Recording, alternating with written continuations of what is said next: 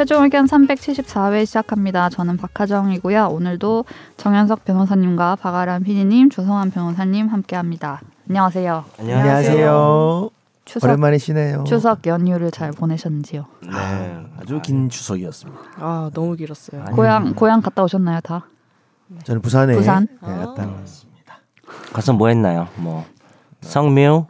부모님과 영화도 보고 오. 음, 효도를 좀 했네요. 성묘, 해묘? 성녀는 뭐 아예 가지도 않고 네, 아, 가족과의 시간 가족과의 시간. 음, 좋아요. PD님은요? 유교복이라 그래가지고 좀 기대를 했는데 벌초나 뭐 아니면 하다못해 제초 뭐 이런 걸 해야 되는 거 아니에요? 음, 아예 신경 못 썼어요. 유교복에 탈을 쓴 차례는요, 차례. 그냥 어? 차례 지내는 것 아예 안 하셨어요, 그러면? 이제 어머니 아버지가 이제 또 전주교로 아. 개종 가신 이후에 이거 유교복이가 아니고 김대건 신부 계열이구만. 한주계 보이. 그러니까 어 정말 마음은 유교 보이. 유교보입니다. 네. 그자 천주 보이. 허를 찔렸다. 네, 아 좀, 여태까지 그냥 정말 양두구육이네요. 유교? 아, 아니 지금 천주교를 비하는 거군요. 죄송합니다. 어, 야. 네. 쓴. 유두 모르겠네. 하여튼 네. 비아바로. 죄송합니다. 천주교 비하만은 아니었습니다. 천주교 사랑합니다. 네, 김소환 소기경. 네, 옹얼옹얼 거리지 말고 네 아닙니다. 예, 예. 네. 하라 PD님은 PD는 뭐 했어요? 어디 저는 저도 부산과 그리고 남해를 다녀왔습니다. 남해는 어떻게 저희 부모님이 두 분 다 남해 분이셔가지고 아. 할머니랑 할아버지가 다 계셔요. 계셔서 어디 다녀요? 저는 유교 거리기 때문에 오 차례도 드리고 오히려 여기서 아, 지금 몰랐네. MG 차례를 지금 여기 유교 유교 걸. 어. 아니 여기는 이제 좀 그 딸려간 거죠 부모님들이. 유교 부모님 지금 나랑 비슷할 거 아니에요 연세가 네. 부모님이 유교 아, 보이네 유교. 유교걸 저도 아이가 방송을 더 열심히 해야 되는 예? 어, 열심히 해야 되는 이유가 또 생겨버려 가지고 예. 왜요? 왜요? 이번에 부모님께 처음 이 저녁을 한다고 말씀을 하나 들으시고 큰일 났어. 제 어떤- 양, 양두구육 어떻게 해요? 지금 제가 어떤 반응 부모님 보이셨나요? 제가 한자 성어가 짧아서 아무거나 아는 거 나왔습니다. 죄송합니다. 아 너무 좋아하시더라고요. 예. 진짜요? 어. 뭐한 어떤 방송이라고 설명하셨어요? 하기가 어려웠을 부모님한테? 텐데. 법률 방송 고품격 법률 방송 뭐 큰일 들으시면 안 되겠네요. 네. 네. 대충 얼버무리셨어야죠. 멀티버스라고 그냥. 논란. 어떻게 근데 어떻게 트시는지를 몰라가지고 네. 제가 있는 동안 계속 틀어드리면서. 틀어드렸다고요? 예. 소름. 틀어졌다고 이미. 왜 이렇게 시끄럽니? 뭐 이렇게 하지. 내가 제일 부끄러워. 아, 다들 너무 좋아하시네. 된적 없는. 누구니? 막 이렇게. TV가 좋다. 어찌리 잘하노. 아 부끄러워. 변호사님은 맞아요. 네. 저는 아주 풍성한 바이러스로 풍성한 한가위를. 보냈습니다. 지금 네. 그러니까 지금 웅얼웅얼 하시는 게 아, 지금 마스크를- 말씀을 못 하셨어 네. 지금. 네, 마스크를 써가지고 네. 저희 혹시나 정 변호사님께서 크게 아프셨었어요. 며칠 전에 아픈 나- 거예요. 나아지셨어요. 써- 써시 몇 개야? 어시. 네. 지금 컨디션이 몇 프로쯤이세요 그러면? 지금 80%? 컨디션은 108% 정도. 원래 이제 독감 몇 프로 만점이죠? 어, 부모님 듣는다고 아주 분기탱천했어. 분기탱천했어. 어? 한자성어 아는 게 몇 개 없어가지고 오늘 한자성어 특집입니다. 안 좋은 거밖에 근데 그런 거. 분기탱천 좋지 않나? 전 양도구요 분기탱청. 어, 어감이 너무 좋아요. 어, 봉기탱. 분기탱천 해가 약간 네. 어감이 좋, 좋은데. 그렇죠. 기세가 좋다. 그러니까 뭐 가- 강원도 1박 2일 갔다 와서 이제 부모님들 아. 뵙고 이렇게 하려고 그랬는데 네. 시작할 때 1박 2일 갔다 올 때 아침에 오는 날 와이프가 갑자기 고열. 어. 그 와이프를 차 뒤에 눕힌 채 안전벨트로 묶고 다섯 시간을 운전해서 서울에 저와 저 아이가 이제 왔는데 네. 와이프가 얼마- 점점 아파서 그 다음 날 아, 새벽에 힘드시지. 독감이 확진되고 나서 어 저와 아이도. 준비를 네. 했죠. 왜냐하면 이 독감이 너무 전염성이 강해서 그러다가 따님, 은 어떻게? 그래서 일단. 저저 안 궁금한 거요? 저 얘기부터 먼저 네, 하겠습니다. 아니, 딸이 오히려 늦게 왔기 때문에 아, 딸이 지금 그리고 결론이 안 났습니다. 왜요? 네. 아이고, 어떡해. 아 그게 맞는지 어. 아닌지. 어 왜냐하면 아, 일단 저는 아 제 얘기 좀 먼저. 아 예. 네, 제, 제가 일단 아팠던 사람이라는 점을 좀 네. 10월 1일 저- 저녁 6 시에 확진이 돼서 그 준비하고 있었어요. 열이 좀 오를 때 그냥 갔어 병원에. 아, 오. 응급실 가서 그냥 19만 원 내고 응급실 19만 원이에요. 그래서 연휴니까. 근데 요즘에는 타미플루를 약으로 주는 게 아니라 링겔로 때리더만. 그래서 여의도 효과가 성? 성땡 오 오늘 천주교 평행이론 어쨌든 여의도 성모 그것도 천주 천주교 주님의 은총으로 제가 나은 겁니다.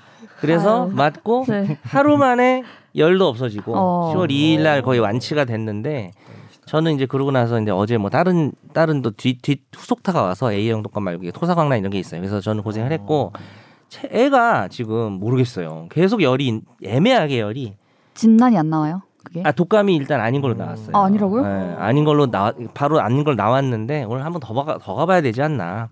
열은 있으세요? 열 있으시냐고요? 제가 따님께 한번 여쭤볼게요. 열을 한번 보유하고 계신지. 아니 열이 얘가 한번 오르면은 원래 39, 40까지 가야 되는 애거든요. 그 정도는 좀 장타를 치는 애예요. 근데 지금 열이 되게 7.78 여기서 계속 애매하게. 미열이 있네요. 계속 네. 음. 없는 건 아니고. 그래서 요즘 애 이름을 미열이라고 불러요. 제가 계속 미열이 있어가지고 농담입니다. 요건 좀 제가 네. 좀 지나친 드립이었네요. 네, 그래서 하여튼 그 맞아. 상태입니다. 네. 그래서 네, 걱정해주신 전 국민 여러분, 저희 아 걱정 안 했나요? 네, 감사드립니다. 빠른 쾌유 바랍니다. 네, 네. 따님과 KU 댓글 금지 가족. 다 났고요. 예. 다 해. 빨리. 우리 애는 날 겁니다. 예. 네. 하시기를. 힘내시고요. 네. 하여튼 긴 연휴를 네. 보내고 긴 연휴의 마지막에 대본을 정리하면서 아 이제 평일이 오는구나 음. 를 어, 느끼면서 어, 어젠 정말 출근하기 싫더라. 아 이런 얘기 하면 안 돼요? 왜왜 왜요? 아, 모두의 마음 아닙니까? 아이, 그게. 네. 아, 이번 좀 기니까. 정말 대단한 사람이 요 뒤에 휴가를 붙였었더라고요. 와. 있어요 그런 사람. 네. 3일간 딱 쓰면은 며칠을 쉬는? 끝장나는 11일이 거죠. 지는구나. 한 달에 반 정도를. 내후년에 10일인가 쉬게 된다는 게 있던데. 어, 또요? 맞아요. 언제요? 추석 쪽으로? 네, 그랬던 뭔것 같아요. 적으로요? 10월 추석 달 때요? 어, 네 하반기쯤에 네. 저희 잘 기억이 안 나는데 하여튼 마스크가 이렇게 네. 의사 전달을 좀 막아주나요? 아아 그래요? 말을 더 오늘, 예, 똑바로 오늘- 하도록 하겠습니다. 네. 오늘 또 우리 형님께서 말을 아끼시는 그런 모습이 말 지금. 좀 엄청 떠들었는데 바이러스 얘기만 지금 5분 것. 더 떠들었는데 네. 심해가지고 혼자 있다 보니까 청취자 여러분들도 알차고 맛있는 걸 많이 드시는 추석 연휴였길 바랍니다. 시즌. 한가위. 네. 뿌잉뿌잉뿌잉 네, 이제 댓글 그 사이에 많이 달아주셨는데요.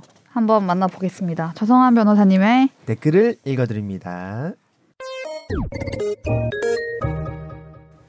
팟빵의 하얼빈의 장첸님이십니다. 인턴 PD님의 법률 용어 들어와 들어와 코너명 남겨봅니다. 안 응징하는 하는 거 상황이 네, 들어와 들어와 탈락 달라. 아, 이거 픽스해야 되는데 이 생각을 못했어요. 아 죄송해요 장채님 재밌었어요 그냥 한번 탈락이라고 해보고 싶었어요 응징하는 상황이 법적으로 잘못된 사항은 맞지만 여론과 분노가 높은 요즘 시점에서 어느 정도의 응징, 즉 법적으로 문제되지 않는 선에서의 알림은 필요할 것 같, 필요한 것 같습니다. 그래야 좀 정신을 차리던지 인지를 하던지 잘못을 인정하지 않을까 하네요. 음주운전자 오죽하면 실탄 사용해서 잡은 사건을 보니 더더욱 잘못된 이들 날뛰는 이들 좀 자제할 수 있게 응징은 필요할 것 같습니다. 미드정님께 방송에서 감사함을 받을 줄은 전혀 몰랐습니다. 오늘 방송처럼 앞으로도 정변님 자제시켜 주세요. 필요시에. 오프닝 못 들었나요? 자제를 전혀 못 시켰습니다 조금 아쉬웠어요. 네. 근데 이 감사함이 잘못- 뭐였지? 혹시 기억해요? 방송에서 감사함을 받았다고 아니 이, 이 장채님이 감사했다는 거 아니에요? 그렇죠. 제가 변호사님을 자제시켜가지고 아 자제시켜 근데 난 아. 자제를 당했어요? 자제시킨 기억이 별로 없네 잘 안 되시잖아요. 자제가. 자세가 안 되시는데. self control 네. 아니 요새 요새 많이 네. 컨트롤 하시더라고. 아 그랬나? 음. 음. 네. 왜 그래 요즘? 노력하겠습니다. 네. 요즘 왜 그래? 그럼 좋은 뭐 방송 위해서. 아 좋은 방송을 고속순환의 위해서? 천적 비슷하게 이제 근데 아직 제가 선재. 선재님만큼의 아 선적은 선재가- 안 되죠. 선재가 이제 없으니까 자제가 안 돼서 예. 내가 좀 뚫린 게 있다. 맞아요. 아란 아. PD가 날 잡았어야죠. 어, 그래도 되나요? 그럼요. 너무 더 적극적으로 어. 일침 일침 이렇게 해주시면 같이 저랑 놀 것 같은데. 드립에 목마른 MG 같아요. 느낌이. 네. 그 아 이런 게 잔진인가? 네. 아니, 끊어 끊어주고 가야 되는. 맺고 끊는 건 잘해야지. 잘못된 이들 날뛰는 이들을 자제할 수 있는 응징은 필요한데 아, 저요? 아, 잠깐만요. 저기 죄송한데. 아니에요. 아, 지금 자제란 단어를 지금 같이 쓰시고 계시네요 이분이. 이게 네. 실탄을 사용한다고요 저한테? 그래야 정신? 차리는 네. 제가 지금 곰이에요? 근데 이, 이런 응징을 하는데 법적으로 문제되지 않는 선에서의 알림이 필요하다는데 이게 참 어려우니까 근데 이제 이분도 화가 나서 문제, 그런 거야. 문제인 지금. 거죠. 네. 우리가 너무 화날 일들이 많아서 사건이 정말 응징하고 싶죠. 네. 응징. 네, 다음 댓글도 볼까요? 예, 네이버 오디오 클립에 니가 가라 내가 갈까님 퇴근길에 듣는 월요일 같은 금요일의 최종 의견 이실직고 청취 고백하는 정변님의 순수함과 정변님과 운서박님 케미가 더 재밌어진 최종 의견의 드립은 필요해요. 딱딱하고 사- 심각한 사건과 법률도 중요하나 쉽게 풀어주시는 조변님, 정변님 덕분에 PS 다음 주 추석이라 연휴 이후에 볼 것 같아 패널 분들 미리 모두 풍성한 한가위 되세요. 뉴스를 듣다 보니 21일 목요일에 대법원에서 강제추행죄의 기준을 변경하는 일이 있었는데 과거엔 강제추행 시 실수라고 주장해서 법의 구제를 받는 경우가 있었는데 앞으로는 협박에 의한 공포만 느껴도 성립이 되는데 기준이 광범위하게 바뀐 상황이면 실수라고 주장해서 법의 구제를 받는 경우가 사라질지 궁금하네요. 이런 상황에 대해 주제로 한번 토론하는 시간이 있었으면 합니다. 네, 오늘 준비를 하셨지요? 네, 화제의 판결 시간에서 이 강제추행죄 기준 판례를 변경한 네. 판결에 음. 대해서 한번 얘기를 해보도록 하겠습니다. 예, 다음은 모리님이십니다. 평소 사적 제재에 대해 궁금한 점이 많았는데 다뤄주셔서 감사드립니다. 최근 횡행하고 있는 사적 제재 문제의 핵심은 국민의 일반적인 법강정과 사법 체계에 의한 공적인 처벌의 강도 사이에 존재하는 괴리감이라고 생각합니다. 그런데 같은 대륙법 체계를 가지고 있는 여타 국가들과 비교했을 때 우리나라의 형량이 상당히 높은 걸로 알고 있는데 왜 대다수 사람들은 한국이 솜방망이 처벌을 하는 국가라고 생각할까요? 이 문제에 대해 언제 한번 방송에서 다뤄주시면 흥미로울 것 같습니다. 음, 음. 네, 어, 주제를 하나 더 접수- 주셨네요. 접수하겠습니다. 솜방망이 또 나왔네. 솜방망이. 네. 다음은 주로님이십니다. 간만에 일에 완주했습니다. 그동안 너무 끊어 듣다가 드디어 축하드립니다. 감사합니다. 완주. 피디님 고정 도전하세요. 축하합니다. 완주에. 근데 왜 벌써 이별이 슬퍼 서글퍼지는 이유는 뭘까요? 옆 동네 뽕 PD처럼 인턴 굴레를 벗고 뿌리 내리시길. 음. 어, 옆, 옆 동네 뽕 얍. PD님이 또 할 수 있습니다. 뿌리를 내리시는 분이 계신 어, 거예요. 네, 오, 알겠습니다. 빼꼼님 이번 방송은 시작부터 빵빵 터지네요.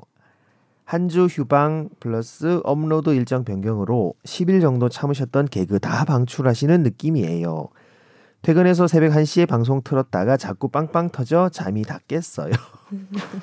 하지만 제 사연의 답은 집탐에서 들으라 하셨는데 못 듣고 잠들었다가 어제 아침에 다시 들었어요. 근데 다음 주 명절 휴방인가요? 아니라고 정도- 해줘요. 이 정도면 일기 아니에요? 너무 흥미로운데 댓글이. 잠이. 깼는데 아, 중요한 건못못 들으시고 다시 안 들었다가? 아침에 다시 들었셨고 근데 휴방인지 주로님은 간만에 일요일 안주하셨고 네. 어, 휴방 아니라고 해달라고 제발 이렇게 네. 하셨는데 휴방하고 왔습니다. 답도 어쩔 수 지금. 드리네요. 네. 수고합니다. 오늘도 들어주시길 바라면서 댓글 달아주신 분들 모두 감사합니다. 감사드립니다. 네. 사 연도 굉장히 많이 왔어요. 청취자의 사연을 또 한번 진단해 드리도록 하겠습니다. 날로 먹는 청사진.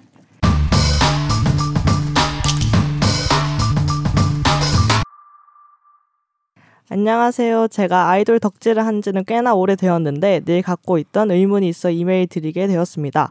일명 혼마라고 불리는 사람들은 직업이 있는 상태로 혼마 활동을 하는 경우도 있지만 종종 무직인 상태로 아이돌 사진을 찍으러 다니고 타 아이돌 사진을 찍은 데이터를 파는 행위를 통해서 무지막지한 수익을 얻는다고 들었습니다. 제가 아는 케이스만 해도 무직이었다가 대직, 대리찍사 시작 후 2, 3년 만에 SUV를 구매하고 억 단위 전셋집을 구한 사람도 있고요. 이런 대리 직사로 인해 벌어들인 수익은 세금을 전혀 징수하지 않았을 텐데 이대로 좌시해도 되는 걸까요? 제가 보기엔 국세청이나 정부에서 이런 아이돌에서 파생된 사업 모델이나 수익 구조를 너무 얕잡아 보는 것 같습니다. 최종 의견 패널 분들은 어떻게 생각하시는지요? 그리고 이 경우 증거를 수집해서 탈세로 신고하면 세무조사가 들어갈까요? 책을 읽어주셔서 감사합니다. 한절기인데 다들 건강 조심하시기 바랍니다. 건강 조심하시기 바랍니다. 건강 항상. 건강 조심하세요. 조심하세요. 다들 저를 보고 이렇게 고맙습니다. 네. 혼마. 혼마 사진 진짜 잘 찍는 분들 진짜 잘 찍으시더라고요. 음, 근데 이렇게 팔 때 당연히 뭔가 사업자를 내서 막 세금 계산서를 발행하고 막 이렇게 하진 않을 거고 뭐 어디 올리면 뭐 예를 들면 뭐 우통장 입금하면 보내주고 막 이런 식으로 현금으로 돈을 쏴주고 막 이렇게 하면 이게 수익이 국가 뭐 국세청이나 정부로 통칭되는 이런 데에서 이걸 잡지는 못하겠죠? 잡아서 근데 너무 막 수억이 막 통장에서 왔다 갔다 하면 그건 또 보겠지만 그렇죠. 그건 뭐 혼마가 아니어도 네. 혼나. 아니 어쨌든 그래서 아니 이제 이게 크게 들릴지 몰랐어요. 다 이게 누가 네. 떠드는 사이에 틈새로 그냥 네. BGM처럼 지나가려고 그랬는데 왜 다 조용히 한 거죠 그 순간에? 이대로 좌시해도 되는 걸까요? 혼마 혼나 혼마 혼나 오늘. 그래서 주먹 꽉 쥐는데. 그 어 이게요 사실 근데 퍼블리시티권이라 그래가지고 네. 사실 또 스타들의 어떤 유명성을 이용해가지고 수익을 내고 하면은 이 세금 문제 이전에 음. 예를 들어서 예전에 소녀시대 감자탕이라고 있었습니다. 네? 감자탕 집인데 소녀시대 사진이 붙어 있고 이름이 진- 소녀시대 아, 감자탕. 이름 아 사진도 예. 쓰고 이름도 쓰고. 예, 거의 혹시 좀 부정확한가? 거의 소녀시대 감자탕으로 제가 기억을 하는데 요런 게 이제 사실 소녀시대에서 광고를 한 게 아닌데 음, 어, 있어요? 혹시? 아니요 못 없어요? 찾겠어요. 카라 감자탕인가? 뭐 있어요. 무슨 감자탕 네, 있었어요. 아무튼 네. 예, 퍼블리시티권 감자탕 치면 나올 수도 있어요. 제가 쳐볼까요? 어쨌든 저는 얘기를 계속 하겠습니다. 네, 네. 다들 검색하시는. 그래서 이게 근데 사실 팬이 또 이렇게 하는 거다 보니까 뭐 그 연예인 측에서 소속사 측에서 올 좋지는 않았겠지만 이렇게 연예인의 유명함을 이용해서 본인이 이렇게 수익을 올리는 것에 대해서 손해배상을 해야 될 수도 있거든요. 음. 아, 이 연예인 측에 예, 인격표지 영리권이라고 이제 민법에 명문화도 어. 되거든요. 네. 개정안은 지금 올라가 있는 상태인데 원래 명문화 되기 전에도 이 퍼블리시티권 침해 손해배상을 인정한 판례들은 있어 와서 그럴 가능성도 좀 있지 않을까. 음, 이 사람이 영리 활동을 한다고 보인다면 음. 혼나? 증거를 수집해서 탈세로 신고하면 세무조사가 들어갈까요? 일단 기본적으로 좀 여쭤보시는 게 이제 뭐 세금 탈루 뭐 네. 그런 쪽을 공부하시는 네, 네. 거잖아요. 그렇죠. 네. 이분은 그렇죠. 예, 소득세 같은 경우는 결국에는 그 소득을 얼, 그 얻는 사람이 신고를 해서 신고제잖아요. 네, 예, 네. 소득세는 내가 얼마 벌었으니까 이만큼 내겠다. 음. 신고를 하고 거기에서 뭐 정부에서 타당하다, 당국 세무당국에서 타당하다고 하면은 그냥 그걸 징수하는 그런 건데 이런 형태는 아까 말씀하신 것처럼 사업자 등록하지도 않고 그냥 그냥 자기 홈페이지 운영하면서 그냥 개인 간 거래를 해서 돈을 받는다. 음. 그 근데 그 금액이 많아진다고 하면 뭐 보통 천만 원 이상이면은 이제 금, 금감원에서 뭐 거- 확인해서 네. 어느 거래인지 다 체크할 수 있다고 하는데 음. 그것보다 적다고 하면은 뭐 잡기는 어렵겠지만 네. 예. 증거를 모아서 신고를 한다. 네. 나다른 사람이 고발을 네. 한다 라고 네. 하면 당연히 세무조사 들어가겠죠. 예. 세무조사란 게 네. 크게 보면 뭐 네. 큰 거래를 한 사람들에 대해서 많은 세금을 물리기 음. 위해서 국가 재정 때문에 한다는 하는 거는 큰 그런 거래에 대해 하겠지만 이런 신고가 있고 탈세가 탈루가 있다라고 판단되면은 간단하게 조사만 하면 나오는 부분이니까 네. 할 수는 있을 것 같습니다. 원래 이제 직장을 다니는 그 뭐 어디 법인에 적을 두고 이제 회사원처럼 네, 직장을 네. 다니는 사람들은 이제 회사에서 원천 징수를 해가지고 맞아요. 월급을 지급을 할 때 미리 세금을 조금씩 떼놓고 연말에 정산을 해가지고 이만큼 미리 세금을 받아놨으니까 1년에 번게 얼마인데 이 금액이 뭐 많으면 더 내야 되고 그 너- 미리 낸 게 더 많은 원천 징수를 한게 더 많으면 좀 환급을 해주지 않나요? 네, 네. 네. 그렇게 확실하게 보이는 그런 거 외에는 그냥 일반인 사업자들은 본인들이 신고하기 나름이에요. 예, 그래서 맞아요. 뭐 이 이분들은 더 아닐 테고 아예 하지도 않을 테고 그러면 뭐 그게 모든 게 탈루가 네. 되긴 되겠죠. 음. 현실적으로는 좀 어렵겠네요. 그렇죠. 예. 어. 이, 이 증거가 없이 제가 뭘 취재하다가 굉장히 탈세가 의심되는 뭐가 있어가지고 음. 국세청에 이제 문의를 했어요. 이- 이렇게 이렇게 이런 식으로 운영하고 우리가 제보를 받기로 이렇게 이렇게 한다는데 이건 탈세가 아니냐고 하니까 그 말이 다 맞으면 탈세가 맞는데 자기들이 뭔가 이렇게 하기 위해서는 그냥 말만 듣고 막 다 뒤집어 엎을 수 없잖아요. 그 그러니까. 맹분이. 있어야 한다 아닙니까? 그죠. 맹분이. 맹- 맹분이 없다. 명분과 맹분이. 맹분이 없다 아닙니까? 증거 예를 들면은 뭐 때문에 때문에. 그 내부자가 무슨 통장 사본으로 막 현금이 막 입금된 뭔가 있다든가 뭐 하여튼 그러니까, 그런 예. 게 있어야 되는 건데 저, 저희가 뭐 그 정도까지는 없어가지고 아무튼 그런 문의를 했던 기억도 있습니다. 저 궁금한 게 있습니다. 어. 네. 그러면 막 블로그 마켓이나 아니면은 블로그 마켓. 네. 음. 이런 식으로 파는 거는 어떻게 되는 그 거예요? 아이돌 굿즈 이런 거요? 어, 그런 거 공구? 어, 뭐 살짝 그런 블로그 마켓이라는 게 정해져 어떤 저도 거예요? 모르겠어요. 그게 뭔지 그러니까 모르겠어. 블로그에서 막 일정 기간 동안 음. 이거를 팔 건데, 네, 그거를 지원 뭐야 지원? 살. 사람들은 네, 음. 다 신청을 해 가지고 그 기간에만 이렇게 팔고 그 말고는 안 팔고 이런 거는. 그것도 그런 다 경우에 어떻게? 그, 그, 그, 그 블로그를 운영하는 사람이 그 블로그에서 다른 어떤 물건을 개인적으로 판다 이런 거예요. 어, 네. 어. 그거도 비슷하지 않을까요? 블로그 어. 운영을 운영을 그 정기적으로 하는 사람 같으면은 사업자 등록을 등록을 해둔. 상할 될수 있을 것 같아요. 아. 그러면 그런 걸 공식적으로 판매를 한다고 하면 네. 거기에 대해서는 세무 신고를 하겠죠. 어. 음. 사업자 통장으로 했다는 거는 네. 음. 네. 그렇군요. 음. 뭐 네이버 블로그 이런 거 말씀하시는 어, 거잖아요. 네네. 음, 네네. 그럴 건 네- 네이버에서 아마 관리를 좀 할 거예요. 음. 예, 그 부분에 있어서는 탈세가 어려울 것 같긴 한데. 네. 그렇군요. 알겠습니다. 다음 사연 되게 정성스럽게 많은 고민을 하시면서 담아주신 것 같아요. 보겠습니다. 네. 안녕하세요. 샤이 청취자입니다. 이번 하이 테마는 사적인 제재와 이와 관련된 일련의 초등교사 관련 사건이네요. 제 의견을 말씀드리면 법치주의 현대사회에서 사적인 제재가 불가해야 한다는 것은 교육을 통해서 다 배운 바 있는 상식에 들어가는 얘기일 것입니다. 하지만 과연 누군가의 돌팔매 질로 나의 사랑하는 사람이 죽거나 평생 아픔을 가지고 살아야 한다면 그리고 그 사람은 그 사실에 대해 일말의 죄의식도 없다면 저는 그 사람을 단죄한 사람에게 돌을 던질 수는 없을 것 같습니다. 저의 딸은 이번에 임용고시에 합격해 초등 선생님을 시작했습니다. 축하드립니다. 축하드립니다. 축하드려요. 시작부터 가장 어렵다는 5학년 학생 30여 명의 담임을 맡아 음. 첫 사회생활을 시작했습니다.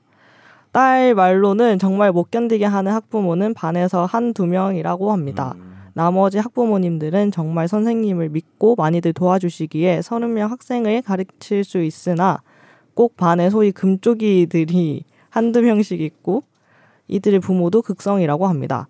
딸도 이제 1학기를 지나고 2학기를 진행하면서 다수의 항의와 협박과 말, 막말을 들은 상태입니다. 아이고. 요새는 아이들이 모두 외동이라 모두 자신의 아이들이 귀하지만 문제는 신입 선생님들도 외동이고 귀하고 그렇죠. 맞네요. 이러한 폭력에 대응할 수 있는 경험이 적다는 점입니다. 그쵸.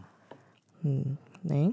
제 딸도 살아오면서 욕 한 번 들어본 적이 없으나 이제 선생님 생활 몇 개월 만에 면전에서 욕도 들어보고 했다고 하네요. 체벌과 촌지로 유지되었던 과거의 교사의 이미지가 아직도 있어서인지 교사가 갑이라고 생각되지만 말 한마디에 고소가 들어오는 현실에서 저도 딸한테 야 저쪽에서 부모가 뭐라 하면 너도 아빠 부른다고 해 라고도 잘 봐. 합니다. 아빠들 싸움이다. 아. 이 말이 뭔가 짠 짠해. 네. 아빠 아빠 찬스. 얼마 전에도 학생들끼리 문제가 있었고 담임의 관리 소홀이라는 이유로 법적인 분쟁까지 갈 뻔한 사건이 있었습니다. 이에 고품격 험- 법률 팟캐스트의 패널 분들의 야, 너도 아, 고품격 밤을 아니라고 생각해. 아, 아니, 자르는 아닙니다. 아, 아닙니다.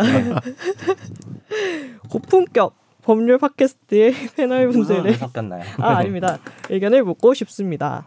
만일 학부모 측에서 고소 등의 적극적인 법적인 방법으로 공격 시 선생님이 이에 적극적으로 법적인 방어권을 행사하는 것이 과연 온당한지 묻고 싶습니다. 이러한 사건이 있을 시 학교에서는 사실 하- 선생님 개인 차원에서 사과하고 조용히 덮기를 바랍니다. 또한 학생과의 법적인 다툼은 사제 간의 싸움이라는 한국 사회에서 무시 못하는 정서적인 문제도 있습니다.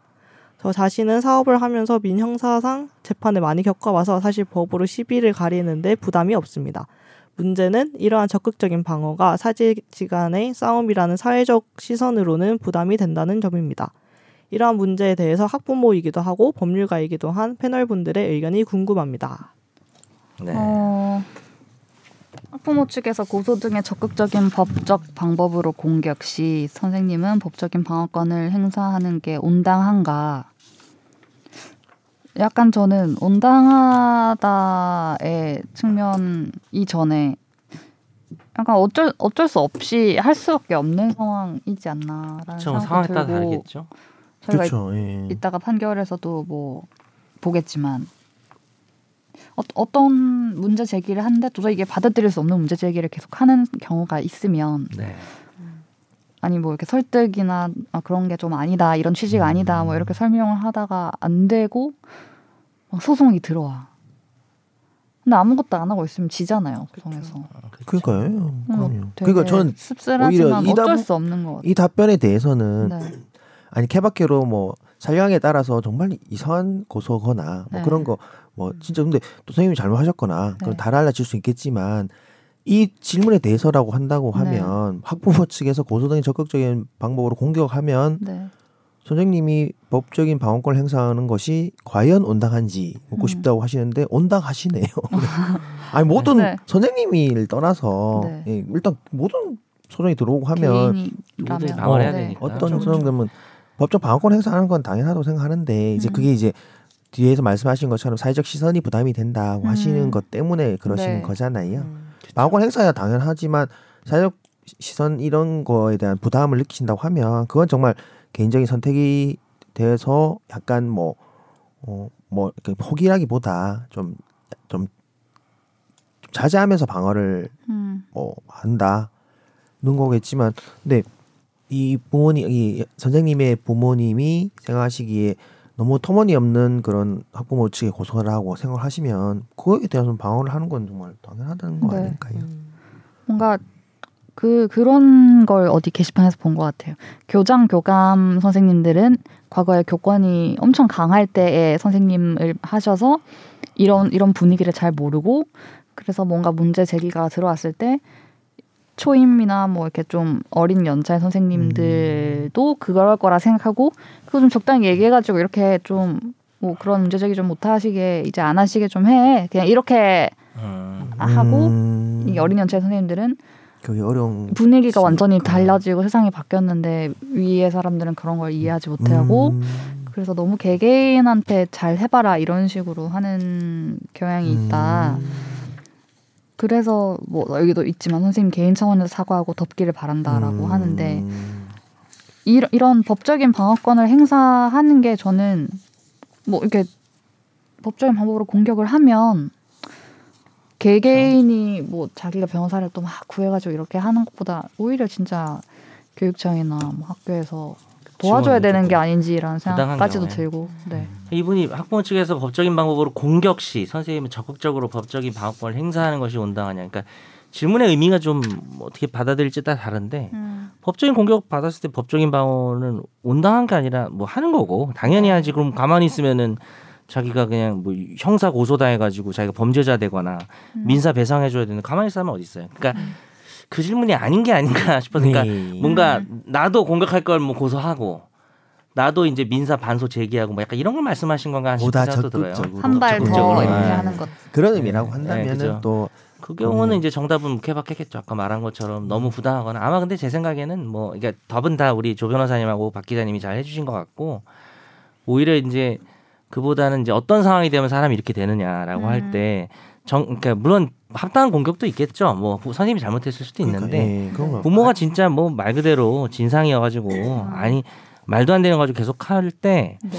학교 측에서 이걸 좀 공감을 해주고 뭐 보호를 해주고 이렇게 이렇게 좀 대응을 해주면 아마 이렇게 적극적으로까지 안 될 텐데 자기 상황을 잘 몰라주면 음. 이제 그렇게 되지 않을까 네. 뭐 그런 생각은 드네요. 네. 뭐 예전에 그 논의했던 그 교권 보호위원회 네, 등등 네. 이런 게 있잖아요. 네. 근데 그런 부분은 이제 학교 내에서 어떤 선생님이 학생들한테 어떤 행위를 당했을 때 학교 내에서 하는 그런 거죠. 지금 이 지금은 이제 학부모 측에서 아예 형사적으로 고소를 네네. 절차를 진행을 했다고 하면 거, 거기까지 뭐 교권보호위원회에서 뭔가를 해줄 수 있는 그런 상황은 아닌 국권보호위원회를 학교나 교육 제가 그 여는 주체를 정확하게 좀 기억이 안 나는데 음, 그걸 만약에 안 열어주고 음. 이게 교권 침해가 아닌 것 같은데라고 해가지고 안 열어준다거나 선생님이 열어달라고 했는데 음. 뭐 그런 경우가 있을 수도 있고 음. 아니면 거기서 뭐 교권 침해다 이렇게 결론이 나와서 학부모들이 뭐 그걸 예를 들면 받아들이지 못하고 그러니까 소송 소송할. 거다 뭐 이렇게 예, 할 수도 있을 거고 가는 네 거였죠. 그럴 것 같아요. 네. 네. 지금 이렇게 따님이 새, 사회 생활을 하시면서 고충이 또 많, 음. 많고 그러신 상황에서 좀 안타까움도 느껴지고 그러니까. 사연에서 아빠 네, 입장에서는. 네. 선생님도 이제 정 그러면은 학생한테 그렇게 얘기를 하세요. 아, 또 무슨 이상한 얘기 할 것 같죠. 그래가지고 아니 뭐 우리 아빠한테 다 일러 뭐 이런 거요? 너만 금쪽이냐? 나도 금쪽이다. 잘 봐 금쪽이 될 사람이다. 아, 좀 생각보다 웃어주셨네요. 갑자기 자신감이 확 떨어져가지고. 되게 약간 빨리 했어야 되는데 제가 네. 이렇게 눈을 마주치고 하면서 약간 네. 자제당할까봐. 네. 오늘 더 이상 자제 안 할게요. 아 그래요? 네 해금되었다. 다음 사연 보겠습니다. 안녕하세요. 사연이 많아 슬픈 청취자입니다. 이번에는 상가 부동산 관련 문제가 있어서 진단 부탁드립니다. 일단 저희는 21년 말 이, 2년 상가 계약을 했고 지역은 서울이고 환선 보증금 9억 초과 대상입니다. 예, 중간 설명하면 23년 말에 이제 끝나겠네요. 그러니까 지금 한두 달 남으신 것 같고. 네. 네. 그다음에 서울 지역은 상가 건물 임대차 보호법이 이제 환산 보증금이라는 개념이 있습니다. 그래서 보증금 더하기 월세 곱하기 100 해가지고 음. 어, 9억을 초과하면 상가 건물 임대차 보호법에 꽤 많은 규정의 보호를 못 받아요. 음. 그럼 잘 나가는 임차인이기 때문에 음. 원래 상가 건물 임대차 보호법은 임차인을 보호하는 건데 뭐 서울에서 9억을 초과하면 예를 들어 보증금 5억에 월세 500이면 너무 네, 넘죠. 10억이 넘네요. 되거든요. 500에다 네. 100을 곱하면 5억이니까 더하면 10억이 돼서 그래서 이분은 지금 2년 올해 말에 끝날 사람이고 일부 규정의 보호를 받지 못하는 상황이네요. 음. 오, 네. 감사합니다. 예, 계약을 했고 계약 당시에 저희는 환산 보증금이 9억이 초과될 거라는 걸 인지하고 있었습니다. 계약 당시에 재계약 시 조건에 대해서 언급하자 임대인이 제가 재계약 시에는 법으로 5% 이상 인상이 안 됐는데 뭘 걱정하고 굳이 특약을 넣- 적느냐고 환산 보증금 초과 개념에 대해 모르는 듯이 모호하게 대답하여 굳이 긁어 부스럼인 것 같아 특약 사항에 따로 적지는 못했습니다. 시간이 지나 2년 첫 번째 재계약 시점이 되자 내용 증명을 보내왔는데 임대료 관리비 포함해서 25% 이상 인상을 요구했습니다. 크게 요구하는 거네요. 와. 그리고 건물주가 주로 해외에 체류하여 본인과 연락이 안 되고 가족을 통해서 연락이 오는 상황인데 만나서 협의하자는 것에 대해서는 재계약에 거의 임박 1개월 미만 해서 임- 입국할 예정이라고 합니다. 질문은 다음과 같습니다. 첫 번째 질문은 저희가 의리겠지만 요구하는 내용을 거부할 경우 계약 종료가 되면 퇴거를 해야 하는지요? 다 듣고 해야 될 것 같아요. 이 네. 질문은. 네. 환산 보증금 초과권에 대해서도 10년간 계약 갱신을 요구하는 것은 가능한 것으로 알고 있습니다. 두 번째 질문은 구두로 5% 이내의 인상만 가능하지 않냐고 했던 내용을 상대가 인정하거나 증빙이 가능하면 인정이 되는지요. 세 번째 질문은 법적 다툼이 될 경우 어떻게 적정 임대료를 결정하게 되는지 대략 어느 정도가 사회 통령상의 범위인지 판례가 있을까요? 네. 여기까지 끊고 한번 답을 해보면 네. 네. 어, 지금 아까 말한 소위 잘 나가는 임차인은 상, 상가 임대차 보호법에 보호를 받지 못하는 규정들이 있는데 그럼에도 불구하고 보호받는 규정 대표적인 게 갱신 요구권입니다. 그래서 음. 이거는 반드시 만료 전 1개월 전까지는 해야 됩니다. 6개월 6개월 전사에서 1개월 전 사이. 네. 그 5개월 사이 이루어지지 않으면 계약 갱신 요구권 행사할 수 없어요. 음. 그러니까 임대인이 만약에 지금 대리인조차 없고 1개월도 안 남기고 돌아와서 만나게 되면 이미 계약 갱신 요구권 행사를 못 합니다. 다만 이제 가족을 통해서 한다 그러니까 가족이 대리인이라면 그 대리인을 임대인으로 보고 빨리 예를 들어서 12월 31일에 만료하는 계약이라면은 뭐 11월 중에 어 갱신 요구권 행사할 수는 있어요. 내용 증명 같은 걸 보내놓으면 좋을까요? 네, 뭐 전화해서? 녹음만 해도 되고요. 네. 다만 이제 임대인이 아니라 좀 찝찝하죠. 그 가족이 음. 이제 대리인이 맞냐? 근데 그거는 이제 그동안 뭐 가족이 대리해서 모든 걸 했다는 것이 뭐 있다면은 가능하고요. 네. 어 다만 이제 갱신을 요구하거나 할 때 차임을 네. 현 대통령령에 의하면은 그 5% 이상 올릴 수 없게 돼 있어요. 네. 예. 그런데 지금 25%를 25%? 올리는 건데 요것만 잘 나가는 임차인이 적용을 못 받아요. 그러니까 아. 갱신을 요구할 권리 있는데 이분도 지금 알고 있는 느낌이에요. 이 보내신 음. 분도 왜냐하면 아까 계약할 때 그리고 무엇보다 임대인도 알고 있는 느낌. 임대인이 처음에 계약할 때 아예 뭐 재계약할 때 뭐 법으로 5% 이상 안 되잖아요. 거짓말한 거네요. 거짓말 한? 것 같은 느낌이 좀 들어요. 그래서 어 이게 잘 읽어보면은 네. 그 차임 인상률에 대해서는 9억 초과 잘 나가는 임차인이라고 죄송하네요. 사- 어쨌든 네. 그 규모가 큰 임차인에 대해서는 어 5% 초과 제한이 안 되니까 음. 사실 법적으로만 보면 지금 임대인이 야 25% 올려줘. 어 싫으면 나가든지 뭐 이렇게 할 수도 있는 거예요. 갱신 요구는 할 수 있는데 음. 10년까지. 네. 그래서 좀 난감한 상황에 처한 거는 맞죠. 음. 그럼 말로 이제 5% 이내로 한다고 하지 않았냐라는 거를 녹음을 딴다거나 그런 게 남아 있으면 그대로 할 수는 있나요? 아니면은 그때는 말은 그렇게 했지만 지금 생각해보니까 25%는 받아야겠어. 이렇게 하면 그냥 일단 이분 녹음을 안 한 것 같고 상대가 인정하거나 증빙이 가능하면 네, 이라고 했는데 녹음을 안 하신 것 같고 왠지. 네, 상대가 인정 안 할 것 같고. 네. 그냥 그런 말 했나 내가? 뭐 이게 계약서에 안 적었기 때문에. 네. 이건 좀 노린 게 아닌가 그냥 추측이지만 임대인이 음, 그럼 있으면 증빙을 새로 만들 수 있으면요? 그러면 당연히 가능하죠. 그게 어, 근데 이 네. 증빙도 네. 녹취도 예를 들어 그러면 5%안 올리기로 합니다라고 이렇게 서로 간에 네. 임대인이 확실히 인정을 해준 그런 느낌이 아니고 네. 뭐 법에 그렇지 않나요? 뭐 약간 이런 건 되게 애매해져요. 아, 그러면 안 되겠네. 이분이 이거를 합의를 한 건지 네. 어우 법이 안 그러면 나도 그럴 리 없지 뭐 이렇게 임대인이 나오게 되면은 네. 연기 아니었습니다 참고로 예, 그러면 좀 애매한 문제가 질문 생기죠. 자체에서도 모호하게 대답했다고 딱 들어지는 그렇군요. 네. 참전 이 사연을 딱 보자마자 이제 네. 또 이거는 우리 또 로민정 정현석 교수님께서 정답으로 풀어주시겠다 정답으로 생각을 들, 지금. 들면서 바로 스킵 답을 그러면은 빨리 빨리 나, 드리겠습니다. 나머지 나머지도 어, 저 그러면 법적 다툼이 될 경우에 적정 임대료를 결정하는 방법은 그 그러니까 지- 그거랑 같이 얘기하면 판결이 나올 때까지 그럼 상가 운영이랑 임대료는 어떻게 되느냐. 음. 그러니까 이분이 사실 이제 25% 인상에 대해서는 이게 어차피 재계약이라서요. 네. 몇 프로를 인상할지는 임대인 마음이기 때문에 음. 예, 지금 이제 보호를 못 받는 분이라서 네. 물론 이제 코로나 시절에는 특별 규정이 하나 들어왔어요. 뭐 전염병 예방법 등에 의해서 네.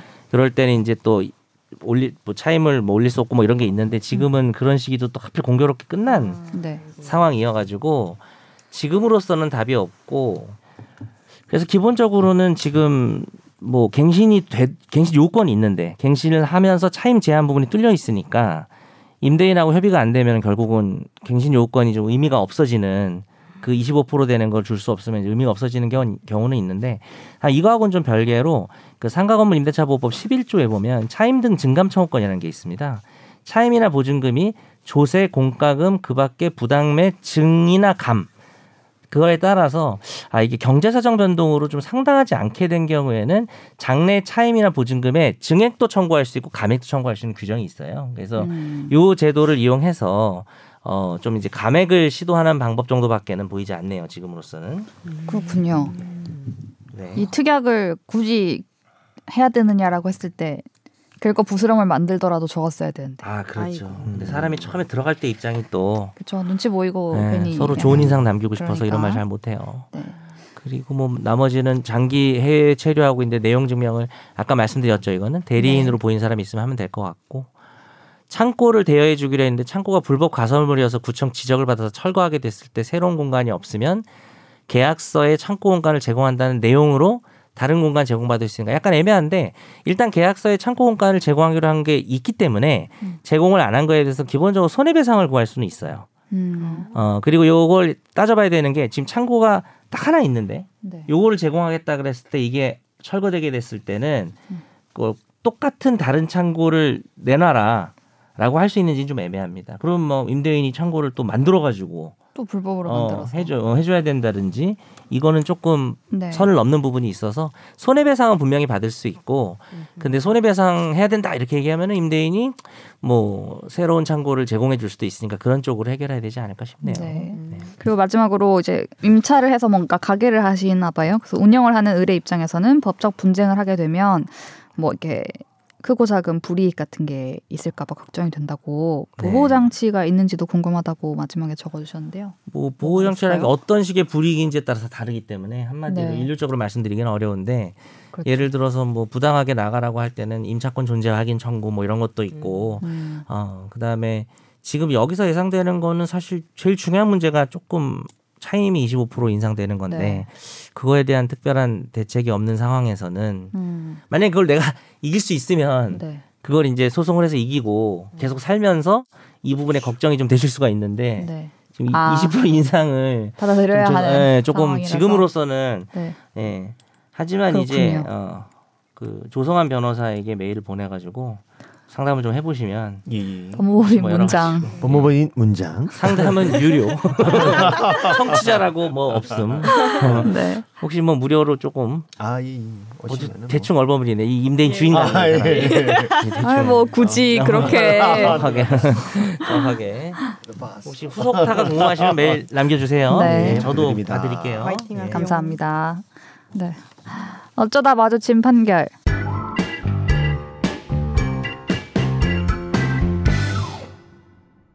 어, 이렇게 바로 했나? 무슨 멘트 없이? 아, 네, 아무튼 네, 어쩌다 네. 마주친 판결이 어쩌다 집탐이 될 수도 있는 네, 지금 상황이 남았네요. 굉장히 애매해졌는데 조금 남았는데 이 집탐이 또 네. 흘러가는 시간에 몸을 맡기고 그럼 우리 결단을 내려서 네. 집탐을 아저 화판을 두 개 다 합시다. 아, 두 개 다 하자고요? 네. 아예 집탐 없 집탐 아예 집탐을- 하지 말아 버리고요. 집탐을 그러면 단신으로 합시다. 이재명 대표 영장 영장 기각 기각됐습니다. 검찰 책임론 부상 이렇게 하고 그냥 속보. 왜냐면 지금 시간이 진짜 애매하네요. 일단 우리가, 어. 판결부터 그러면 아니, 전화 판결 하겠습니다. 합시다 일단. 네. 대법원 전원 합의체 판결부터 하나 소개를 해드리도록 하겠습니다. 대법원 전원 합의체가 강제추행죄의 폭행 또는 협박을 상대방의 한 거를 곤란하게 할 정도가 아닌 상대방의 신체에 대해 불법한 유형력을 행사하거나 상대방이 공포심을 일으킬 수 있는 정도의 해악을 고지하는 것으로 봐야 한다며 판단 기준을 완화했습니다. A 씨는 2014년 자신의 방 안에서 사촌 여동생을 끌어안아 침대에 쓰러뜨리고 신체 부위를 만지는 등 강제 추행한 혐의로 기소가 됐습니다. 네, 15세였습니다 피해자. 네. 네. 1심은 A 씨에게 징역 3년을 선고했는데 2심은 A 씨의 물리적 힘의 행사 정도가 저항을 곤란하게 할 정도였다고 단정할 수 없어서 강제추행죄의 폭행 협박에 해당하지 않는다며 성폭력 처벌법 위반은 무죄로 판단했습니다. 하지만 대법원 전합은 이 같은 기준이 시대의 흐름에 맞지 않는다고 보고 종래 판례 법리를 폐기하고 사건을 다시 돌려보냈습니다. 네. 저희가 뭐 음, 네, 말씀하시죠. 뭐 성폭행, 뭐 강제 추행 이런 거 할 때 폭행 또는 협박이 같이 가야 된다 이렇게 말로 뭐 전문적인 말로 표현을 못 하겠어요. 근데 그 그렇게 음. 알고 있잖아요. 아우 되게 전문적으로 보입니다. 네. 그 판례가 변경된 것이죠. 어, 네. 갑자기. 네. 네. 네. 음, 어떻게 변경된 것인지 해설을 좀 해주시면 네. 우리 형사 전문 변호사님. 아, 네 네.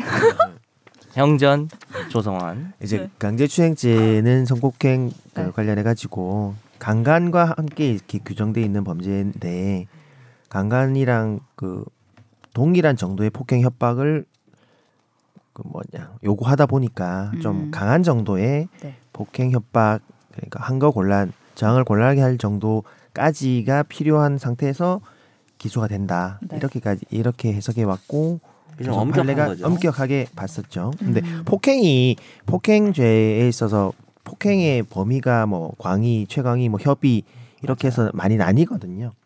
그냥 단순히 이제 정말 한거 불능할 정도로 막 때려서 정말 유형 형사로 강하게 해서 막 그냥 강 구타하고 강타하고 이런 것 정도 네. 또 폭행이라고 하는 반면에 그냥 물건을 이렇게 그냥 그 사람 옆 앞에 던지는 것도 드라마에 많이 나오죠. 예, 그냥 그 그것도 폭행으로 포함되는 그냥 유형력의 행사. 음. 그냥 정말 손만 대고 이렇게 살짝 밀었다 이런 것도 폭행이 되니까 폭행의 폭행 범위가 다양한데 범위가 엄청나게 네. 스펙트럼이 넓어요. 근데 이제 강간, 음. 강제추행, 강도에 있어서만 최협이죠. 그렇죠. 그러니까 반항 을 불가능이나 한 곤란하게 할 어, 정을 정도. 곤란하게 할 정도까지 정말 강력해야만. 음. 예. 그러니까 성립하기가 좀 어려운 거죠. 네. 원래는 강제추행이라는 게 본래 이제 뭐 이성의 신체를 이렇게 뭐 만지거나 포함? 쓰, 네. 쓰, 뭐 쓰다듬거나 이 정도한테도 인정이 돼야 되는 부분인데 이 폭행 협박 정도를 따진다고 하면 네. 뭐 항고를 할 수 있는 정도 그냥 툭 치면 되는 거니까 한- 강제추행이 안 된다 이렇게 해석할 수 있었던 거죠 지금까지는. 음. 근데 예. 지금은 이제 그냥 그 자체로 뭐 몸을 그냥 손을 대는 정도 그냥 유형력 행사 뭐 그 손 대는 것도 아니라 뭐 어떻게 약간 뭐 다가가는 정도로 뭐, 뭐, 네. 뭐 정말 약한 유형력 행사도 이제 강- 강제추행죄 폭행 협박에 포함되게 그렇게 해석을 하신 거죠. 어, 설명을 하면서 상대방의 한 거를 곤란하게 할 정도까지가 아니라도 그렇죠. 내가 무서움을 느낀다거나 피해자가 네. 그런 것도 이제 인정을 해줘야 된다라고 이제 그쵸. 본 거라는 맞습니다. 거죠. 이게 이제 우리가 오해하시면 안 되는 게 이 판례가 바뀌기 전에도 기습추행이란 개념은 있었습니다. 그래서 우리가 뭐 이렇게 골목길에서 갑자기 만지고 도망가는 이런 것들 음. 예전에 뭐 몹쓸 커뮤니티에서 막 이런 것들 막 무용담처럼 올리기도 네. 했었어요. 근데 그거는 사실 어떻게 보면 지나가면서 툭 치고 가면은 이게 반항을 불가능할 정도가 아니라 뭐야 이렇게 돼 버리잖아요. 그렇죠.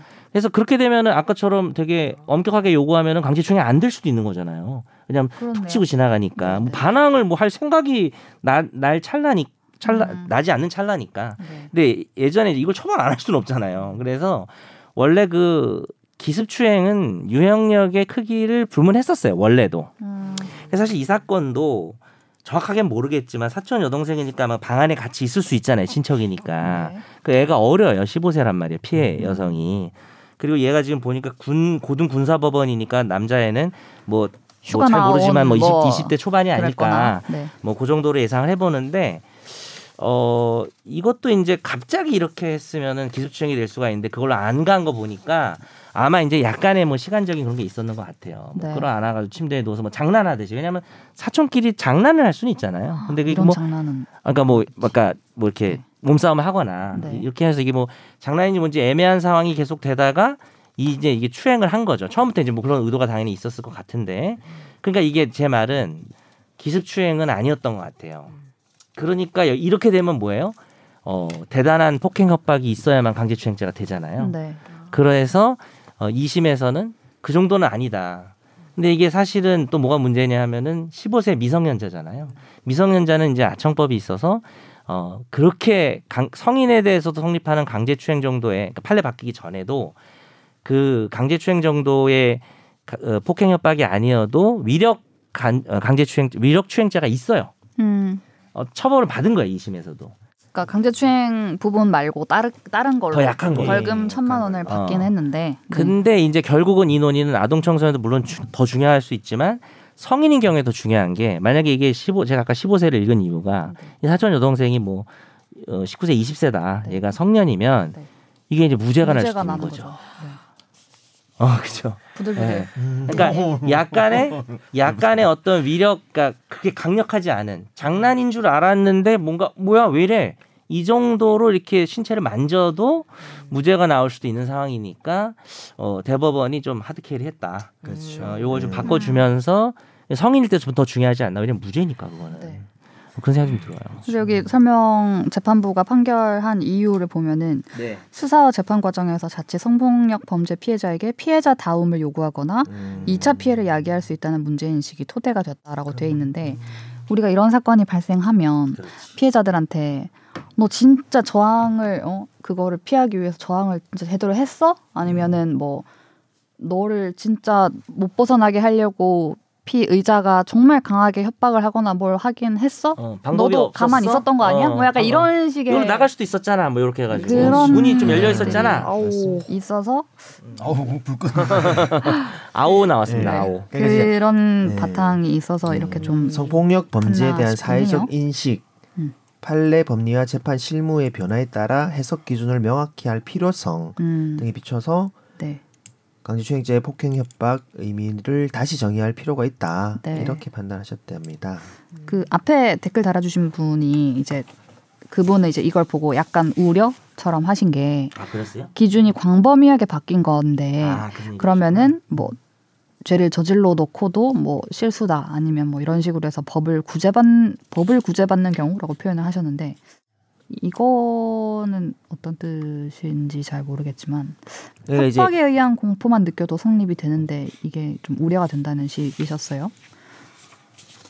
대법원 관계자가 뭐 비동의 추행죄를 인정하자는 취지는 아. 아. 니다라고 이제 뭐 하기도 했는데 이게 직접 연관이 있는 바뀌어서 우려하신다기보다 애매하지만, 네, 이게 이게 원래라면 이제 네. 폭행 협박이 강했으니까 네, 그 상황에서 좀 약한 폭행 협박인 경우에는 빠져나가는 경우가 실수인 경우가 많았다. 이제 그 범위가 넓어지고 네. 하니까 이런 게 그 빠져나가는 그런 게 사라진다. 그런 취지 아닌가요? 질문 자체는 이그 네가 가라 내가. 사라진다. 의도가 의도가 애매하긴 한데 어뭐 그러니까 의- 사실 이게 뭐 좋다 나쁘다는 없으신 것 같고 네.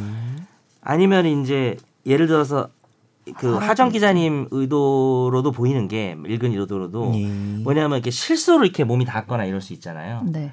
그런 경우에는 아니 내가 고의가 없었다. 음. 라고 해서 무죄를 받을 수 있는데 네. 이렇게 되면은 좀 못 빠져나가는 거 아니야 실수한 아, 경우 협박. 이런 네. 우려이신 것도 사라, 같아요. 사라질지. 근데 이제. 답을 드리면은 이건 이제 고의가 없는 문제이기 때문에 그러니까 지금 이번에 바뀐 거는 네. 강제추행에 필요한 힘의 정도가 바뀐 거고 네. 어쨌든 강제추행은 고의가 있어야 되지 과실추행죄는 없어요. 그렇죠. 내가 누가 저기 몸싸움하다가 그렇죠. 밀쳐가지고 예. 옆에 있는 여성의 뭐 신체 부위를 이렇게 잡았다 라고 하는 경우 이제 누- 이게 의도가 없어 이제 법원이 판단하겠죠. 뭐 CCTV 음. 보든지 해서 여성도 뭐 느끼는 게 있을 거고 이 사람이 음, 그래서 이게 뭐 정말 싸움 나가지고 이렇게 된 경우는 무죄예요 원래. 네. 그래서 이제 그게 못 빠져나갈 거는 아닌 것 같아요. 음. 핀트가 음, 지금 우려하신 부분은 바뀌지 않을 것 같고 네.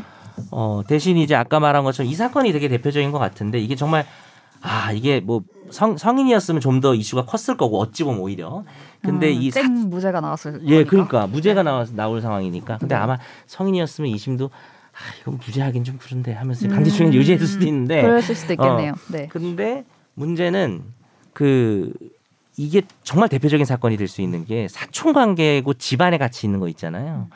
이렇게 되면은 사실은 남자 입장에서 가해자 입장에서 말하면 내가 이거 좀 추행을 해야겠다라고 마음 먹었을 때 그 반항을 못하게 할 정도의 폭행화가 필요가 없거든요. 음. 그렇죠. 예. 그러니까 그 진짜 가해자 입장에서 한번 수 해보자고. 있죠.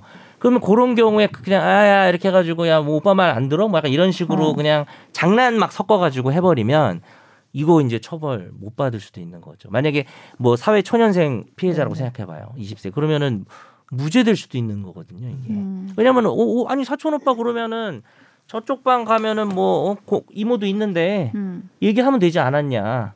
근데 그렇게 이게 또 말할 수가 없는데. 어, 그렇죠. 이게 지나가면서 뭐 딱 기습추행도 아니고 딱 차라리 기습추행이면 그냥 처벌. 근데 뭐 이렇게 뭐 이렇게 저래 뭐 신랑이 하다 하면은 기습추행이 아니면 힘이 많이 필요하잖아요. 힘이 많이 필요하면 이제 무죄가 나올 수 있는 거죠. 근데 요거를 끊어낸 면에서 아주 잘 된 판결이다라고 생각을 음. 하고 다만 이제 이런 판결이 두 가지.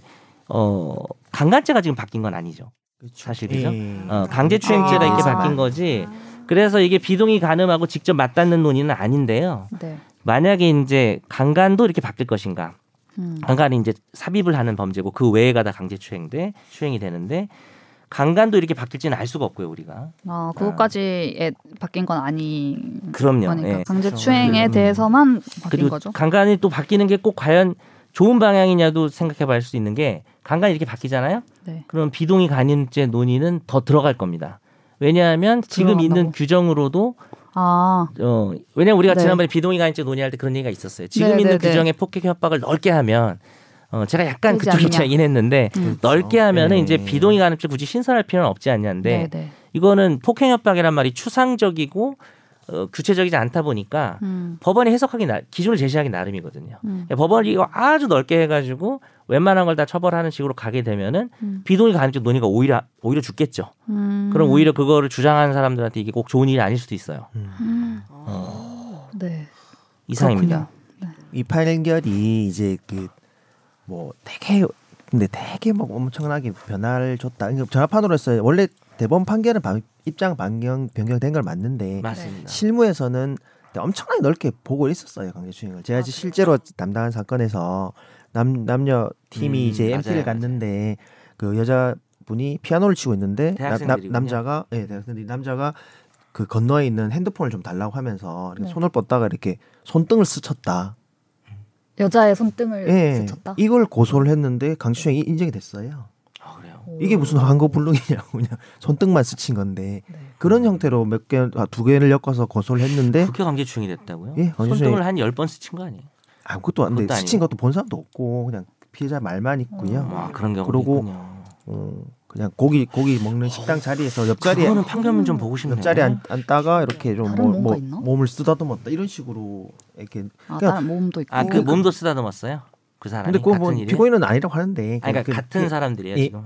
예, 그, 아. 그, 한 건에서 그 두 건으로 이렇게 아, 한 강제추행이 사람이니까 아마 기소됐는데 몸을 쓰다듬은 게 강- 근데 몸을 쓰다듬은 건 이제 좀 증거가 조 변호사 보기엔 좀 없었는데 다, 다 없는데 이 음. 뭐냐 그게 유죄가 되면서 느꼈고 뭐 그랬다고 하는데 두 건이 된 거네 손등까지. 그렇죠. 그러니까 음. 공소사실 두 개인데 그냥 그냥 피아노에서 치다는 손등을 찢었다는 걸로도 인정이. 됐었어요. 예. 그래서 지금까지 아, 가해추행에 대한 그런 넓었네요. 게 되게 넓게 음.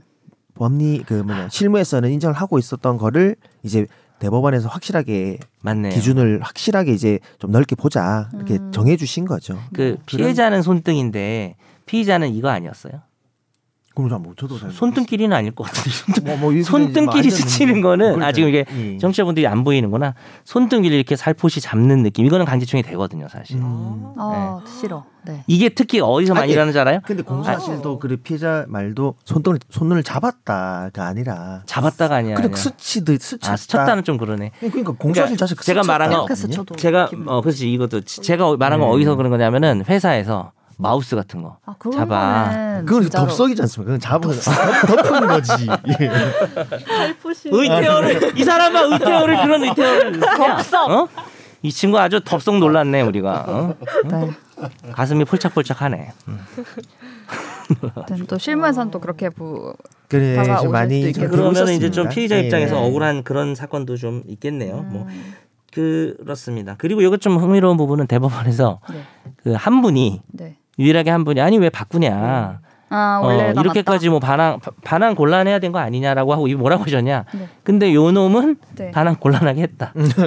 아, 이걸 바꿀 필요는 없지만 어, 원래대로도 이 놈은 나쁜 놈이다. 어, 사실관계를 가리고 보시는 거예요. 아, 그래서, 네. 그래서 네. 그런 경우 우리가 별개 의견이랍니다. 반대 네. 의견이 아니라 네. 결론은 다. 유죄인데. 네. 어. 근데 바꾸진 말고 네. 이놈은 이제 반항 곤란. 이분은 반항 곤란을 뇌 속에서 아주 넓게 보시는 대법관이신 것 같아요. 그렇네요. 네. 네. 한 거를 곤란하게 할 정도였다. 네. 이동원 대법관님의 뇌 속에 관해서 네. 아 나쁜 얘기가 아니고요. 그럴 수도 네. 있겠구나. 어, 네. 그렇습니다. 네, 집중 네 하시죠. 탐구 단신.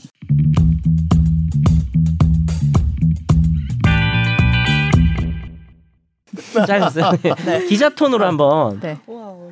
기자 톤으로 7 오전 추석 아 안- 여기서 안 돼. 준비 안 했지? 아니 할 아니 할 수 있 하려면 하지만 빰빰빰빰 어차피 지금 길게 못 해요. 네 빨리 할게요. 진짜 기자 톤으로 해요. 재밌을 것 같아요. 야, 우리 웃지 마, 웃지 마, 웃지 말고. 웃지 마. 웃으면 가만 안 둬. 추석 연휴 직전인 지난 27일 새벽 이재명 민주당 대표에 대한 구속영장이 기각됐습니다. 검찰이 이른바 백현동 사건, 대북 송금 사건, 위증 교사 의혹 등 여러 가지 혐의를 한데 모아 청구한 구속영장이었는데 방탄 논란 등이 일었던 체포동의안이 국회에서 가결되면서 이 대표는 구속 전 피의자 신문을 받았습니다.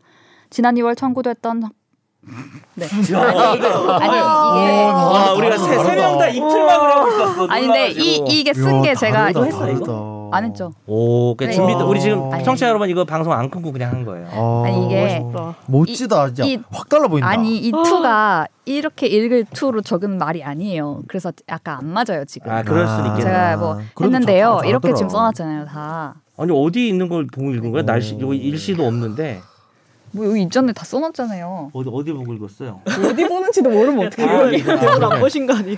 추석 연휴 직전인 지난 27일 새벽 이재명 민주당 대표에 대한 구속영장이 기각됐습니다. 우와. 네. 아, 네. 잘하신다. 성대모사로 할까요? 오. 더 콰이엇이 뉴스 진행하는 걸로 한번 할게요. 추석 연휴 직전인 지난 신문선인가요? 하시는지 몰라. 아, 꺼내 꺼내요. 아, 래퍼입니다. 래퍼. 아무튼 저희가 이재명 대표의. 영장 실질 심사 이모 저모와 네. 구속영장 청구 혐의 그리고 그 유창훈 저- 영장 전담 부장판사의 그 기각 사유에 대해서 좀 살펴보려고 했는데 네.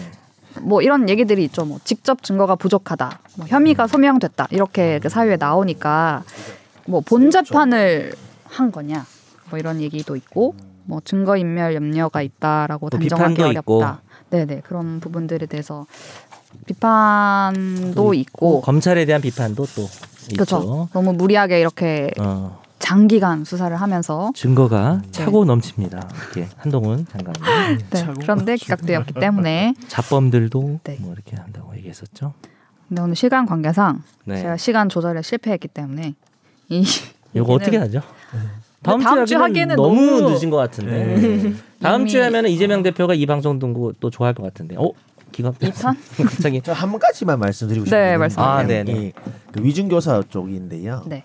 위증교사는 소명되는 것으로 보이는데 증거인멸 관련해서는 현재까지 확보된 자료 비추어 증거인멸 염려 있다 보기 어려움. 네. 이게 되게 모순적이기도 하고 뭐 그렇잖아요. 네. 네. 근데 이거를 다시 한번 생각해 보면 네. 음. 원래 이제 사전 구속 영장을 청구를 하면 네. 사전 구속을 해서 뭐 검사는 10일 그리고 연장해서 10일에서 20일까지 최종 그 20일을 동안 또 집중적인 수사를 하겠다. 네. 거의 뭐 매일 불러서 그렇죠. 수사를 하면은 뭐 15일에서 20일 사이까지 도 수사가 되니까 네. 그 구속 기간 사전 구속 기간 동안 추가 조사를 해서 증거를 더 찾아내서 보완을 하겠다는 취지로 이제 그 구속을 하는 건데 어, 위중 교사는 이미 이미 지금 증거로도 다 되네 뭐 이런 이런 취지 같아요.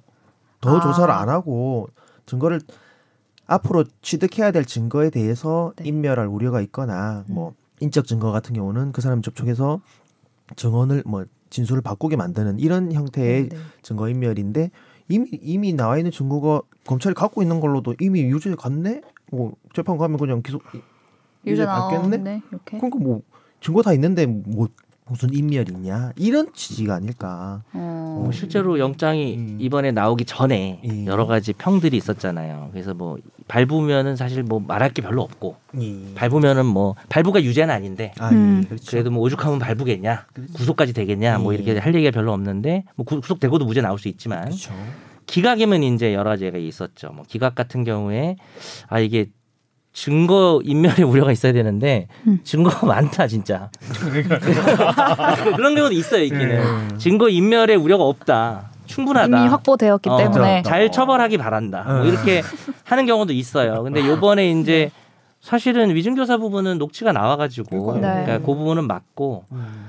근데 이제 그 나머지는 그렇게 나오진 않았죠. 그렇죠. 예를 들어서 나머지는 뭐더 관여 큰 정도가 뭐좀 애매하다. 의심되는 게. 있다는 그러니까 식으로 뭐 하고.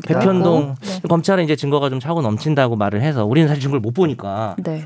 그래서 너무 자신 있게 얘기하고 음. 보통 이럴 때는 검찰총장이 이렇게 탁 스포트라이트를 받는데 네. 검찰총장 누군지도 지금 잘 모르고 저 한동훈 장관이 되게 많이 나와서 그렇죠. 약간은 이제 하니까. 뭐 잘했다고 하는 사람도 있고 또 어떻게 말하면 좀 선을 넘었다고 말할 음. 사람이 있는 정도로 되게 막 그런 얘기를 많이 했는데 이게 지금 의심스럽다는 정도로 판사가 정말 어, 이상한 사람이 아니고서야 네. 이렇게 기각이 되면서 음.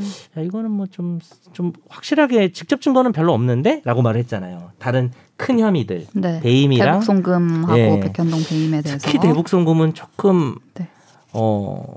어, 좀 대북이라는 것이 뭔가 정치적인 의미가 좀 있잖아요. 네, 네. 그것 때문에 제가 또 선입견을 가지는 건지 모르겠지만 좀 특히 더 좀 무리한 음, 부분이 아니었나라는 음. 생각이 드는 기각이었어요. 음, 네, 네. 그래서 좀 다만 이제 어, 한 가지 이 결정에서 마음에 안 드는 부분이 딱 하나 있다면 그 불필요한 얘기라고 생각은 되는데 어, 어디 있었지? 그 어, 거기 좀 읽어주시면 현직 다- 정당 다- 대표고요? 맞습니다. 네. 현직 정당 대표여서 음. 증거 인멸의 염려가 있다고 별로- 단정하기 어렵다. 단정하기 어렵다. 이게 그러면 이건 좀 그러니까 현직 당 대표여서 정당 대표여서 도주 우려가 없다는 말이 돼요. 그렇죠. 이렇게 이미 얼굴 다 알려졌는데 어디 네, 도망가겠냐 어디 뭐 이런 그 건데. 편의점에서 막 보고 막 이렇게 윤석열이다 막 이재명이다 막 네. 얼굴 보일 테니까 그래서 어, 그렇죠. 증거인멸은 오히려 뭐 권한이 있고 이런 사람이 어 그럼요. 더 이렇게 어, 뭐 그렇죠. 시켜서 이렇게 할 수도 있고 반대쪽으로 생각해 보면은 뭐. 김 김건희 여사나 네. 그 윤- 대통령은 뭐 형사 불소추 특권 있지만 예를 음, 들어서 네. 대통령 어 대통령이라서 네. 증거인멸 염려가 없어 아니죠 증거인멸을 더 잘할 수 있는, 수 있는 어, 고위 네. 공직자 아닙니까? 좀 권력이 그래서 있는데. 요 말은 좀 이해는 안 돼요. 음, 네. 그리고 어, 약간 저도 그 부분이 씁쓸해요. 그게 뭐 그러냐면은 일반인들이었으면 그러면 증거인멸 염려가 더 큰 거네. 그죠? 일반인은 도주 우려도 큰데 증거인멸 염려도 크면 억울해. 일반인인 것도 서러운데 어떻게 살라는 거예요? 이 부분은 참 마음에 안 들었던 설시가 아닌가 싶습니다. 네. 박원경 기자 취재 파일에 따르면 어, 네. 2023년 사법연감에 따르면 지난해 형사재판 1심 무죄율이 3.1%인데요. 구속영장 기각률은 18.6% 였고 결국에는 음, 영장 기각이 무죄는 아니다. 그렇죠. 유죄 나온 사람이 있는 거죠. 예, 예. 네. 야, 기소를 정말 진짜 엄청난 경우에 하는구나. 무죄율이 3%면 음, 근데 구속 상태에서 또 재판 넘겨진 사건 무죄 비율은 0.6%. 구속 기소의 경우에 여태까지 무죄는 0.6%. 음. 우리가 거의 그럼 구속은 유죄다라고 하면 되는 건가요? 아 영장 발부가 또 유죄는 아니다는 것도 아니죠. 99.4%잖아요. 아니, 그러니까 0.6%가 있으니까. 근데 불구속 상태에서 재판에 넘겼을 때 무죄 6%도 비율은 아니고? 3.6%이기 때문에 아하. 확실히 그러니까 그래도 낮긴 낮기는 낮, 낮죠. 네. 구속의 낮죠. 구, 구속의 무죄 비율, 구속 기소의 무죄 비율이 0.6, 근데 불구속 기소의 무죄 비율이 3.6이니까 3.6. 예. 그러면은 이재명 당 대표의 무죄 확률이 6배로 올라갔네요. 0.6이랑 3.6이니까 맞죠. 6배 높아지는데 축하드립니다. 그러나 사법 리스크는 계속 존재하겠죠. 지금 유죄로 그렇죠. 보이는 범죄들이 유죄가 아닐까라는 상당히 강한 의심이 드는 범죄들이 있기 때문에 예, 그런 면은 좀 있네요. 그러니까 영장 기각이 무죄는 아니다. 그리고 영장 발부가 유죄는 아니긴 하다. 다시 한번 우리가 지난번에 그 조국 그 전 장관 사건도 구속영장 기각이었거든요. 근데 1심에서 또그 유재수 감찰 무마 아, 네. 구속영장 기각이었는데 1심 유죄 나왔잖아요. 네. 맞나요? 그죠? 그래서. 네, 그래서 사실 또 2심은 또 뒤집힐 수도 있는 거지만 그렇죠. 참알 수가 없어요. 그래서 어 그러나 어쨌든 검찰 책임론은 부상할 수밖에 없다. 그렇죠. 지금 한동훈 탄핵론까지 나오고 있는데 네, 우리가 뭐 정치 팟캐스트가 아니니까 네. 방송 제, 끄고 한번 얘기를 해보죠. 재청구를 할지는 모르겠으나 정부는 뭐 재청구를 하기는. 어려울 아, 것이고 현실적으로 네, 네. 아마 그냥 그 얘기는 수순으로 넘어가지 않을까. 네. 그 얘기는 하고 싶었어요. 방탄 국회는 정말 네. 실망스러웠습니다. 음, 이재명 대표 스스로 네. 포기를 해놓고 아 이거는 부당하니까 무슨 뭐 회기 음, 회기 아닐 때 비회기 때 했어야 된다. 이거는 정말 그때 방송을 했으면 제가 그거는 욕을 아 지금 방송을 해도 그게 주제가 아니라서 얘기를 못 하는 거지. 그 전날에 부결을 호소했지 않습니까? 또 직접. 예, 부결 SNS 호서 이게 네. 막 이- 오히려 기각되고 나니까 그게 더 욕 먹을 일인 거지. 그냥 그러니까. 맞섰으면은 진짜 멋있게. 네. 근데 어쨌든 부- 기각이 된 게 큰 것 같아요. 기각이 돼서 그건 이제 아무도 얘기를 안 하는데 그냥 뭐 이재명 대표 이야기가 아니라 국회의원의 그 불체포 특권은 뭐 사라져야 된다고 생각합니다. 음. 뭐 자기 스스로도 그걸 폐지하겠다고 예전에 네. 얘기를 해놓고 자기가 그 뒤에 숨었잖아요. 그거는 어, 분명히 비판받을 지점이라 생각하는데 지금은 이제 그게 중요한 건 아니죠. 어차피 구속영장 기각됐으니까 네. 제가 유무죄. 이그 기각 이후에 저희 의뢰인이랑 네. 이 얘기를 간단하게 한 적이 있는데 네. 옛날에 국정농단 사건에는 안종범 수석의 아, 그. 수첩이 수첩. 나지 않습니까? 네네. 네. 뭐 그건 이제 뭐 그거 특구첩의 증거 능력이 인정되면은 뭐 빼도 박도 못하는 그런 음. 증거가 돼버리니까 네. 그뭐 인정이 다 되고 했는데 이, 이 사건 에서 항상 얘기하는 게 다 말뿐이다 뭐 이런 얘기도 많아가지고 네네네. 다 얘기랑 녹취록도 결국에는 말 한 걸 녹음해서 말이 이렇게 그 말이죠 말. 응. 많아진 거잖아요. 예, 이 증거를 그 중, 증거 중에서 어떤 거를 정말 취하 뭐뭐 취사 선택해서 음. 뭐 믿을지 음. 그런 싸움이라서 맞아요. 좀 결과가 조금. 일반적보다는 예측하기 어렵지 않나. 이화영 씨도 뭐 검찰에서 말이 두 번 한 번 바뀌었고 예. 어, 어떤 진술을 믿을지가 되게 중요하겠네요. 네. 아무튼 단신으로 하려고 했는데 단신이 아니라 제대로 한 것 같은 느낌인데요. 중신 정도 중신. 중신? 네. 중신 한번 서. 박원경 기자 취재 파일 아주 아주 네. 놀랍습니다. 박하정 네. 기자 내가 중신 한번 쓸 거야. 박원경 기자 양복 한 번은 주겠지. 하고 얘기하세요. 하고. 음, 네. 해, 양복 진짜 해 주시고. 선, 선 양복. 선 양복이요? 양복 먼저 받고. 그럼 안 해. 네. 알겠습니다. 시간 조절을 다 하면 잘 해서 네. 충분히 풍부한 얘기를 또 전달해 드릴 수 있도록 하겠습니다. 네. 감사합니다. 감사합니다. 네. 나도 법률 전문가 세상만 사법으로 재밌게 풀어내는 여기는 최종 의견 최종 의견 최종 의견 최종 의견으로 오세요. 고품격 법률 팟캐스트. 여기는 최종 의견